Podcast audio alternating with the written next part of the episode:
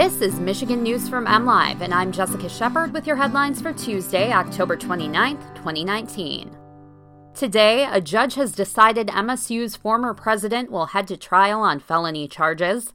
A few UAW workers did not return to their jobs this week post strike, and a blast of cold is coming for Michigan this week. There is enough evidence for Lou-Anna Simon, the former president of Michigan State University, to face a criminal trial on charges that she lied to police about the Larry Nassar controversy, an Eaton County District Judge ruled Monday. Simon was charged in November 2018 with two felony and two misdemeanor counts of lying to a police officer about Nassar, a former MSU doctor who molested hundreds of patients.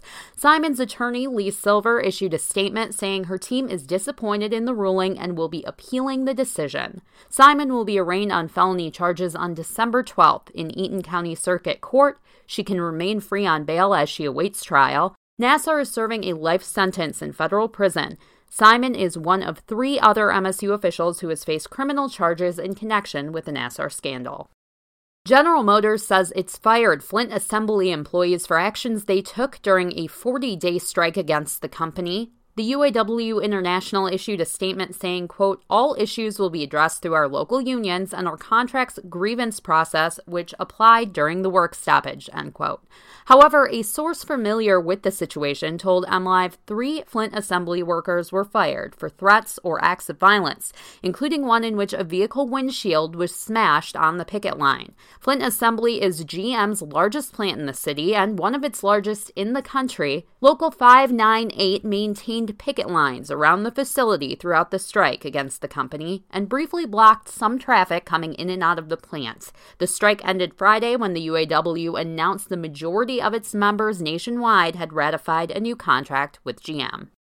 And finally, we aren't going to be able to hold winter off. A large area of extreme cold is located over the northwest U.S. The cold, while warming up a touch, will move toward Michigan over the next two weeks, according to MLive Chief Meteorologist Mark Torregrossa. Torregrossa says we will get our first real taste of winter starting Wednesday night in northern Michigan and by the weekend in lower Michigan.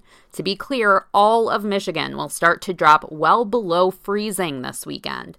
We are also in for snow in most of the state, according to Torregrossa. The only area that won't have a significant burst of snow later this week is the far southeast, including Detroit, Ann Arbor, and Jackson. So make sure your coats, mittens, and hats are ready, Michigan. For the latest Michigan news, follow MLive on Facebook and Twitter. A shout out today goes to the Muskegon Big Reds, the winningest high school football program in Michigan. For an in-depth look at the Big Reds, head to mlive.com slash Big Reds. Thanks for listening and have a great day.